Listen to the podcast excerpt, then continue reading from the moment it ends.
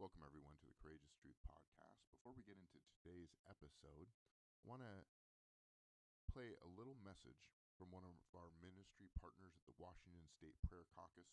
My cousin and good friend and ministry partner has a message on a way we can all get involved in prayer here in Washington State and really around the nation.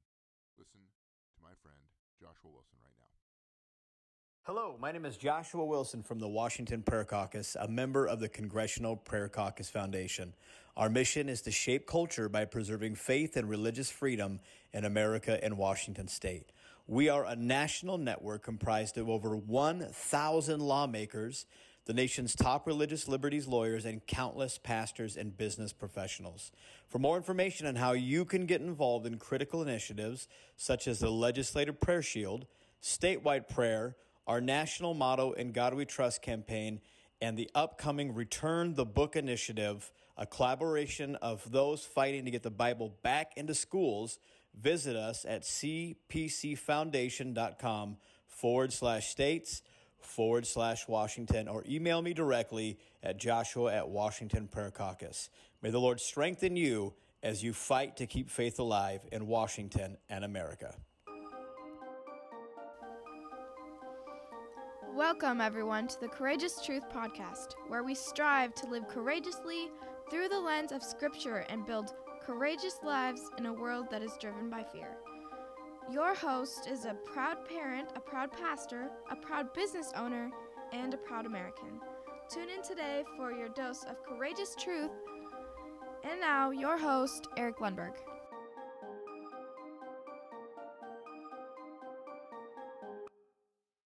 Welcome, everyone, to the Courageous Truth Podcast. As always, I am honored that you have chosen to spend a little bit of time with me today. I want to open up this episode with a scripture out of the book of Esther, chapter 3.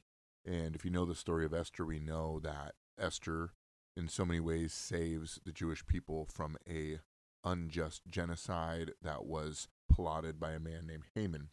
Now, we know that Haman used the king to push forward his evil agenda, the king at that time. And I'm going to read Esther chapter 3, verse 8. And uh, we're going to take a look at what this says. This is the ESV version. Then Haman said to King Xerxes, There is a certain people scattered abroad and dispersed among the people in all the provinces of your kingdom. Their laws are different from those of every other people, and they do not keep the king's laws, so that it is not the king's profit to tolerate them. If it pleases the king, let it be decreed that they be destroyed, and I will pay one thousand talents, ten excuse me, ten thousand talents of silver into the hands of those who have charge of the king's businesses, that they may be put into the king's treasury. So the king took his signet ring from his hand and gave it to Haman the Agagite, the son of Hammedatha, the enemy of the Jews. And the king said to Haman, The money is given to you, the people also, to do with them as it seems good to you. I want to take a moment today and I want to compare two historical moments. I want to take the events of January 6th, and I'm just going to briefly touch upon that. But I want to take a look at February 27th, 1933. Now, February 27th, 1933 this was four weeks after Hitler was became the chancellor of Germany, and you know Hitler's biggest political opponent at that time was the Communist Party, and he was trying to raise the Fuhrer up to uh, take power in Germany. Now, both are like if you have the Fuhrer and the communists fighting for political control, your country's in a dark place already. But there's something that happens on February 27th that I never knew about in school, but many of you, I'm, I'm sure, have heard of. Four weeks after Hitler was was chancellor, uh, there was a mysterious fire at the Reichstag building, and about 9 p.m. at night, this was a legislative building, and it was supposedly there was a young communist named Marinus van der Lubbe who was accused of setting that fire. Now, Hitler used the fire to undermine the judicial system, whether they plotted it or whether they framed this kid or they hired this kid. We, we really don't know. I don't think we ever will at this point. This was about 90 years ago, 89 years ago. But one thing we do know is that Hitler used this to gain political power and set his Fuhrer and his dictatorship into power. Now, on the 28th of February, the very next day, Hitler was able to persuade the then President Hindenburg to pass the Reichstag fire decree. And this removed the rights of the people to f- have freedom of assembly, freedom of speech, freedom of the press, freedom to protect. And he used this and he began to arrest thousands and thousands of communists of his political opponents. And this also gave them authority over state laws and local laws. So he became very, very powerful. This also centralized all legal authority and destroyed the freedoms of any Germans to protest his action because they couldn't have assembly speech. So even those who were against him were not allowed to say anything or do anything for fear of arresting. And they also had the ability to confiscate private property if they felt that it was a threat to their Fuhrer. The Enabling Act, which then in in March of that same year was passed that gave complete legislative power to Hitler and the Fuhrer. And so they had legislative power and they could bypass the par- parliament whenever they wanted to make laws. Okay. Now, there's obviously a lot more to this story, but I want to compare this. Now, notice a couple things. They lost freedom of speech. The people lost the right to private property. They could be investigated and their property could be seized at any time without warning. They did not have freedom of press and they did not have the freedom of speech. Sound familiar? Now, January 6th, uh, the first thing I want to say about January 6th is anybody who vandalizes our nation's capital deserves to be arrested, fined, and punished it's unacceptable. That that that belongs to the history of our nation and to the people and to generations to come and honors generations past, regardless of whether you agree with it or not. But what we know about January 6th, and this is just like there's way better outlets out there than me. But what we know about January 6th is a few things. What we do know is the left, the Democrats, blame Trump for gathering what they basically the narrative they're trying to push is that Trump gathered millions of people to the Eclipse Theater or the Ellipse Theater. I mean, excuse me, I knew many people who were there, and commanded them to march and take hold of the Capitol. And that's just not what happened. You can twist his words to make it say anything you want, but the timeline doesn't lie. While this riot and this vandalism was happening and people were breaking into the Capitol, Donald Trump was still speaking. And we do also know that Trump requested to send in, I want to say it was 10,000, at least 10,000, might be more, correct me, but a number of National Guard troops, but it was rejected by the DC mayor. So we know that these things aren't lining up.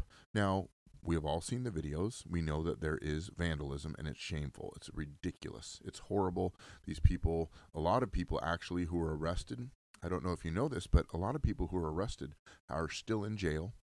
No access to lawyers in the DC jail. In fact, Marjorie Taylor Greene actually went in to visit them. They're not allowed access to uh, barbers. They're not allowed access to running water a lot. They're they're they're really treated like political prisoners. They haven't been charged yet. Many of them, and they're being held in a DC jail.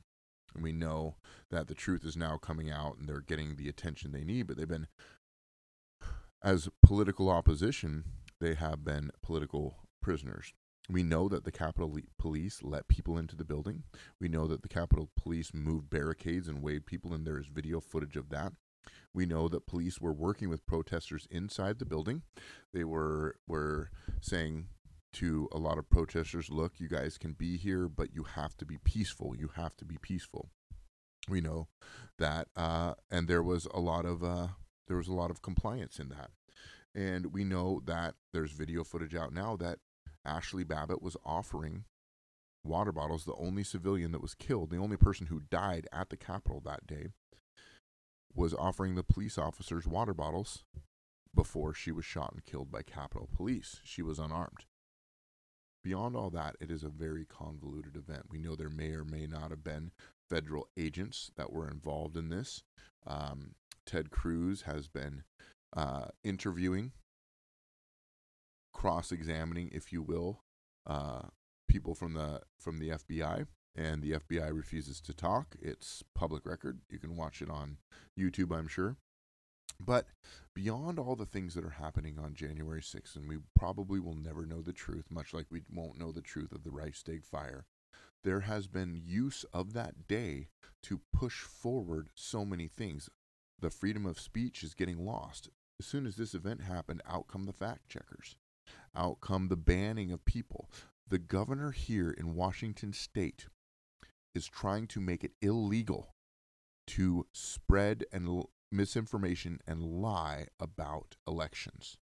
What a dictator move. It is unacceptable. Unacceptable that he wants to. So basically, what Jay Inslee, our governor, dictator here in Washington state, is saying if you have a different view, if you don't trust the system that I put in place and you question it, it is illegal. You could be fined or jailed.